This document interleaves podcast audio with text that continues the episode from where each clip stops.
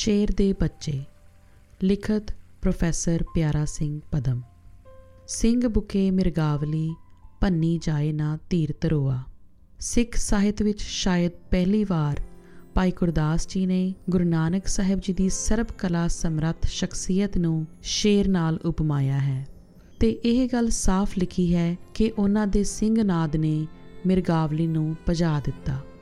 ਸ੍ਰੀ ਗੁਰੂ ਗੋਬਿੰਦ ਸਿੰਘ ਜੀ ਨੇ ਆਪਣੇ ਸਾਹਿਬਜ਼ਾਦਿਆਂ ਬਾਰੇ ਬਹੁਤ ਘੱਟ ਲਿਖਿਆ ਹੈ, ਪਰ ਜੋ ਔਰੰਗਜ਼ੇਬ ਨੂੰ ਖੱਤ ਲਿਖੇ, ਉਹਨਾਂ ਵਿੱਚ ਇਹਨਾਂ ਦਾ ਸੰਕੇਤ ਜ਼ਰੂਰ ਮਿਲਦਾ ਹੈ।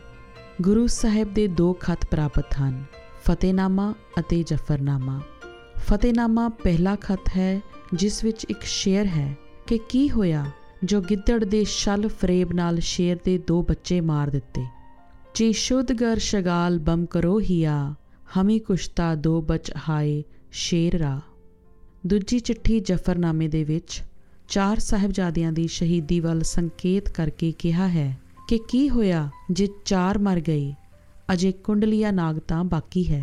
ਅਸੀਂ ਚਾਰ ਸਾਹਿਬਜ਼ਾਦਿਆਂ ਦੀ ਵਡਿਆਈ ਕੇਵਲ ਇਸ ਲਈ ਨਹੀਂ ਕਰਦੇ ਕਿ ਇਹਨਾਂ ਦਾ ਜਨਮ ਸ੍ਰੀ ਗੁਰੂ ਗੋਬਿੰਦ ਸਿੰਘ ਜੀ ਦੇ ਘਰ ਹੋਇਆ। ਸਗੋਂ ਇਸ ਵਡਿਆਈ ਦਾ ਅਸਲ ਕਾਰਨ ਇਹ ਹੈ ਕਿ ਉਹਨਾਂ ਦੀ ਮੌਤ ਕੁਰਬਾਨੀ ਦੇ ਘਰ ਹੋਈ ਸੀ। ਉਹ ਸ਼ੇਰ ਦੇ ਬੱਚੇ ਸਨ ਤੇ ਉਹਨਾਂ ਸ਼ੇਰਾਂ ਵਾਲੇ ਕਾਰਨਾਮੇ ਕੀਤੇ। ਸ਼ਹਾਦਤ ਦੀ ਦੇਵੀ ਨੂੰ ਜਿਸ ਤਰ੍ਹਾਂ ਉਹਨਾਂ ਨੇ ਰਿਝਾਇਆ ਉਹ ਬੇਮਿਸਾਲ ਹੈ। ਸ਼ਹੀਦੀ ਦਾ ਜੋ ਸਬਕ ਉਹਨਾਂ ਪੜਾਇਆ ਉਹ ਹਰ ਸਿੱਖ ਨੂੰ ਇੰਨਾ ਕੰਠ ਹੋ ਗਿਆ ਹੈ ਕਿ ਕਦੀ ਭੁਲਾਇਆ ਜਾਣ ਵਾਲਾ ਨਹੀਂ। ਸੱਚ ਪੁੱਛੋ ਤਾਂ ਇਹ ਸਾਹਿਬਜ਼ਾਦਿਆਂ ਦੀ ਕੁਰਬਾਨੀ ਹੀ ਹੈ, ਜਿਸ ਨੇ ਸਿੱਖ ਲਹਿਰ ਨੂੰ ਸਿੰਘ ਲਹਿਰ ਬਣਾ ਕੇ ਇਨਕਲਾਬੀ ਰਸਤੇ ਪਾਇਆ। ਬਾਬਾ ਬੰਦਾ ਸਿੰਘ ਬਹਾਦਰ ਕੋਲ ਕੋਈ ਵੀ ਐਸਾ ਸਾਜੋ ਸਮਾਨ ਨਹੀਂ ਸੀ, ਜੋ ਪੰਜਾਬੀਆਂ ਨੂੰ ਹਲੂਣ ਕੇ ਮੁਗਲਾਂ ਨਾਲ ਲੜਾਉਂਦਾ। ਉਸਨੇ ਪੰਜਾਬ ਵਿੱਚ ਆ ਕੇ ਇੱਕੋ ਹੋਕਾ ਦਿੱਤਾ ਸੀ ਕਿ ਤੁਹਾਨੂੰ ਚਮਕੌਰ ਯਾਦ ਕਰਦਾ ਹੈ, ਤੁਹਾਨੂੰ ਸਰਹੰਦ ਸੱਦਾ ਦਿੰਦੀ ਹੈ। ਆਓ, ਉਹਨਾਂ ਮਹਿਲਾਂ ਤੇ ਦੀਵਾਰਾਂ ਨੂੰ ਢਾਹੀਏ, ਜਿੱਥੇ ਜਾਬਰ ਸ਼ਹਿਨਸ਼ਾਹੀਅਤ ਨੇ ਆਸਨ ਜਮਾਇਆ ਹੋਇਆ ਹੈ। ਆਖਰ ਇਸ ਵੰਗਾਰ ਦਾ ਪੂਰਾ ਪੂਰਾ ਸਤਿਕਾਰ ਤੇ ਜੈ ਜੈਕਾਰ ਹੋਇਆ। ਤੇ ਸ਼ਹੀਦੀਆਂ ਦੀ ਬਰਕਤ ਨਾਲ ਨਵੇਂ ਫਤਿਹਗੜ੍ਹ ਆਬਾਦ ਹੋਏ। ਸੋ ਇਹ ਅਤਕਥਨੀ ਨਹੀਂ ਕਿ ਇਸ ਸ਼ਹਾਦਤ ਨੇ ਸਾਡੇ ਇਤਿਹਾਸ ਨੂੰ ਸਹੀ ਪਾਸੇ ਤੁਰਨ ਲਈ ਸੁਚੱਜੀ ਤੇ ਸ਼ਕਤੀਸ਼ਾਲੀ ਅਗਵਾਈ ਦਿੱਤੀ ਹੈ ਤੇ ਸਿੱਖ ਸੰਗਤਾਂ ਸਦਾ ਹੀ ਇਸ ਨੂੰ ਦਿਲੋਂ ਮਨੋਂ ਸ਼ਰਧਾਂਜਲੀ ਅਰਪਣ ਕਰਦੀਆਂ ਹੀ ਆ ਰਹੀਆਂ ਹਨ। ਪੰਜਾਬੀ ਕਵੀਆਂ ਨੇ ਇਸ ਕਥਾ ਨੂੰ ਵਾਰ-ਵਾਰ ਨਵੇਂ ਸੁਰਾਂ ਵਿੱਚ ਗਾਇਆ ਹੈ। ਕਿੱਸਿਆਂ ਵਿੱਚ ਵੀ ਤੇ ਵਾਰਾਂ, ਜੰਗਨਾਮਿਆਂ ਵਿੱਚ ਵੀ। ਗੱਲ ਵੀ ਅਨੋਖੀ ਭਾਂਤ ਦੀ ਹੈ। ਜਿਸ ਪਿਤਾ ਦੇ ਚਾਰਿਓ ਬੱਚੇ ਦੋ ਹਫ਼ਤਿਆਂ ਵਿੱਚ ਇਉਂ ਸ਼ਹੀਦ ਹੋ ਗਏ ਹੋਣ, ਉਸ ਦੇ ਹਿਰਦੇ ਦੀ ਅਵਸਥਾ ਨੂੰ ਸਮਝਣਾ ਸੌਖੀ ਗੱਲ ਨਹੀਂ।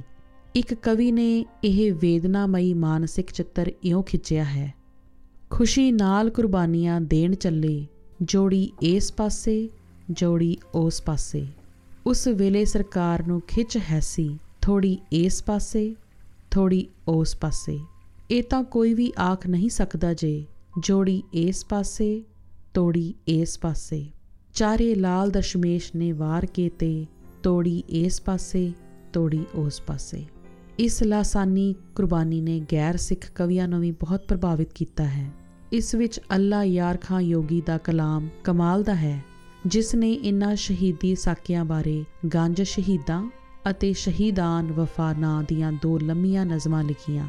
ਜੋ ਪਿਛਲੇ 60-70 ਵਰਿਆਂ ਵਿੱਚ ਬਹੁਤ ਪੜੀਆਂ ਸੁਣੀਆਂ ਗਈਆਂ ਹਨ ਮਿਰਜ਼ਾ ਮੁਹੰਮਦ ਅਬਦੁਲ ਗਨੀ ਨੇ ਜ਼ੋਹਰ ਤੇਗ ਨਾਂ ਦੇ ਹੇਠ ਵੱਡੇ ਸਾਹਿਬਜ਼ਾਦਿਆਂ ਦੀ ਸ਼ਹੀਦੀ ਲਿਖੀ ਸੀ ਉਸ ਦੇ ਸ਼ੇਰ ਅਜੇ ਤੱਕ ਵੀ ਲੋਕਾਂ ਦੀ ਜ਼ੁਬਾਨ ਤੇ ਹਨ ਮਿਸਾਲ ਵਜੋਂ ਲੜਕੇ ਨੇ ਲੜਕੇ जान दी आखिर जो जंग में आया था हौसले से धर्म की उमंग में बेटे के कत्ल होने की पहुंची यूं ही खबर जाना के बाप ने हुआ कत्ल वो पिसर शुक्र अकाल पुरख का किया जट उठा के सर और अर्ज की कि बंदा प कृपा की कर नज़र मुझ पर से आज तेरी अमानत अदा हुई बेटे की जा धर्म की खातिर फिदा हुई ਅੱਲਾ ਯਾਰ ਖਾਂ ਜੋਗੀ ਦੇ ਸ਼ੇਰਾਂ ਨੂੰ ਕੋਈ ਨਹੀਂ ਰਲਦਾ ਵੱਡੇ ਸਾਹਿਬਜ਼ਾਦੇ ਚਮਕੌਰ ਵਿੱਚ ਕੀ ਸੋਚਦੇ ਹਨ ਤੇ ਕੀ ਤੱਕਦੇ ਹਨ ਸ਼ਾਇਰ ਦੀ ਨਕਸ਼ਾਕਸ਼ੀ ਦੇਖਣ ਹੀ ਵਾਲੀ ਹੈ ਜਮਾਨੇ ਨੇ ਵੇਖਿਆ ਕਿ ਸ਼ੇਰ ਦੇ ਬੱਚੇ ਸ਼ੇਰ ਵਾਂਗ ਹੀ ਭਬਕਦੇ ਰਹੇ